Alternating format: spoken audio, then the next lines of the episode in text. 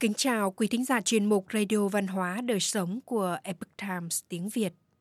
Hôm nay, chúng tôi hân hạnh gửi đến quý thính giả bài viết Trí tuệ cổ xưa, một niệm thiện lương cũng đủ để cứu dân làng khỏi chết đói.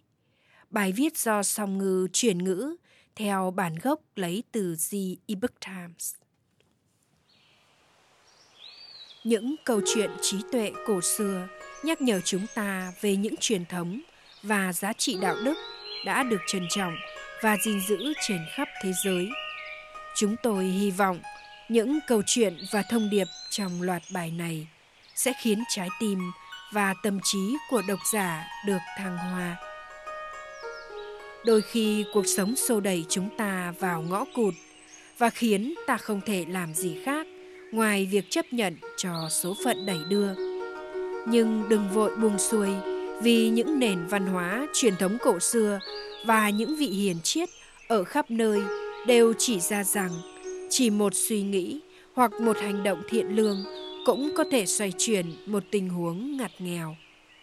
Trong kho tàng văn hóa truyền thống Trung Hoa, câu chuyện này đã được tồn tại từ rất lâu và nó được lưu truyền qua rất nhiều thế hệ, phản ánh niềm tin của cổ nhân rằng một thiện niệm cũng có thể xoay chuyển vận mạng một con người. Đó là câu chuyện kể về một người đàn ông trẻ tuổi ở vùng đồi núi phía tây của tỉnh Chiết Giang.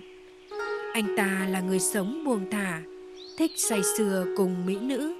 Cuộc sống của anh ta đã từng nhuốm màu của trộm cướp, của sự háo ăn và những xung động xác thịt.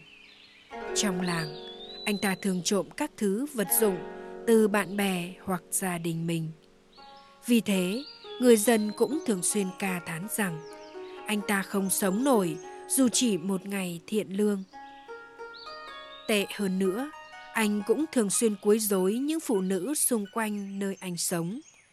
Chán trường vì những hành vi không lấy gì làm tốt đẹp đó. Dân làng tự hỏi liệu tất cả những gì anh ta trông đợi có phải là một kết cục đáng sợ hay không? Rồi một ngày định mệnh, một tai họa ập đến với ngôi làng.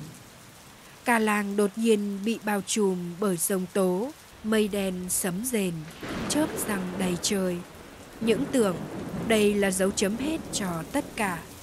Không ai trong làng có thể sống sót và mọi người dường như đều đang vẫy vùng, cố gắng cứu lấy chính mình khỏi thảm kịch đang diễn ra.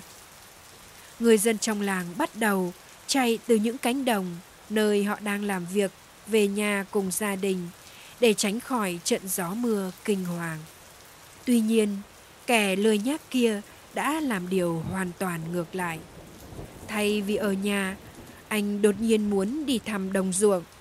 Chứng kiến hành động điên rồ đó của anh, người nhà đã cảnh báo anh về những hiểm nguy có thể xảy ra khi ra ngoài lúc này khi thấy anh không mảy may đoái hoài đến lời họ nói.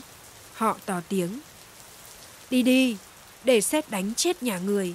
Lỡ xét có đánh thật, thì bọn ta cũng không có ở đó để cứu người đâu. Không lay chuyển trước những lời nói mắng nhiếc.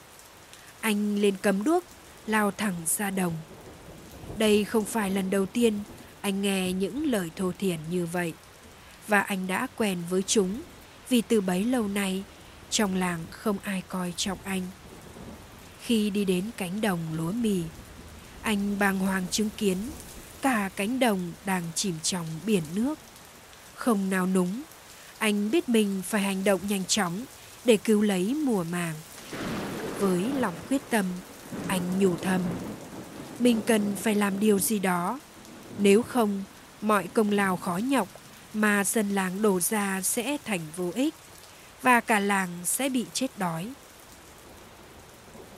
Bất chấp cơn mưa như chút nước và sấm chớp gầm vang, người đàn ông ấy vẫn sắn tay áo và bắt đầu công việc. Một mình anh đơn độc cùng cây cuốc bắt tay vào công việc trên ruộng lúa mì. Anh nâng đỡ những thân lúa, từng hàng một, từng hàng một anh chưa bao giờ nghĩ rằng mình có thể tự thân làm công việc như thế này. Nhưng anh đã dám đặt sinh mạng và tình thế hiểm nguy để giúp dân làng trong thời khắc sống còn. Theo các vị hiền nhân, thiên đình động lòng trước nguyện ý cứu lấy dân làng mà không mang nguy hiểm bản thân của người đàn ông này. Vì thế, cuộn mây đen đã biến mất một cách kỳ diệu sau khi anh xong việc. Cơn mưa như chút kia cuối cùng đã ngừng.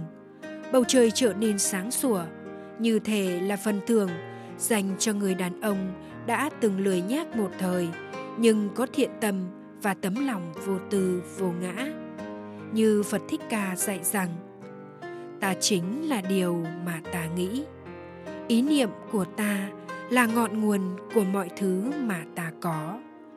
Và chúng ta tạo nên thế giới này bằng chính những ý niệm.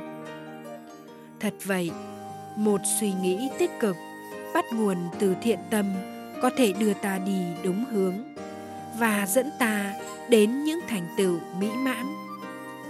Điều tương tự cũng đã xảy ra khi người đàn ông này đã quên mình mà hành thiện đối với anh mọi thứ đã thay đổi. Dù trước đó, anh có suy kiệt về thể chất, tinh thần và cả tâm hồn, nhưng anh đã cảm nhận được sự biến chuyển và có được sự hồi thăng. Cuối cùng, anh nhận ra chân giá trị của cuộc đời và sự quan trọng trong mỗi một hành vi.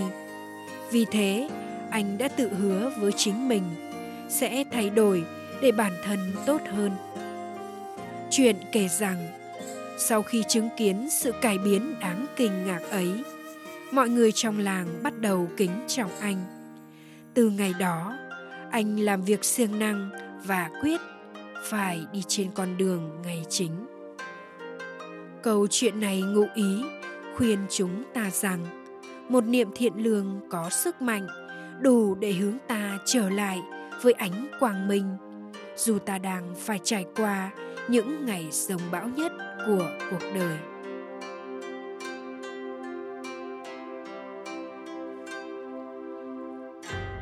Quý thính giả thân mến, chuyên mục radio văn hóa đời sống của epoch times tiếng việt đến đây là hết. Để đọc các bài viết khác của chúng tôi, quý vị có thể truy cập vào trang web itviet com. Cảm ơn quý vị đã lắng nghe, quan tâm và đăng ký kênh chào tạm biệt và hẹn gặp lại quý vị trong chương trình lần sau.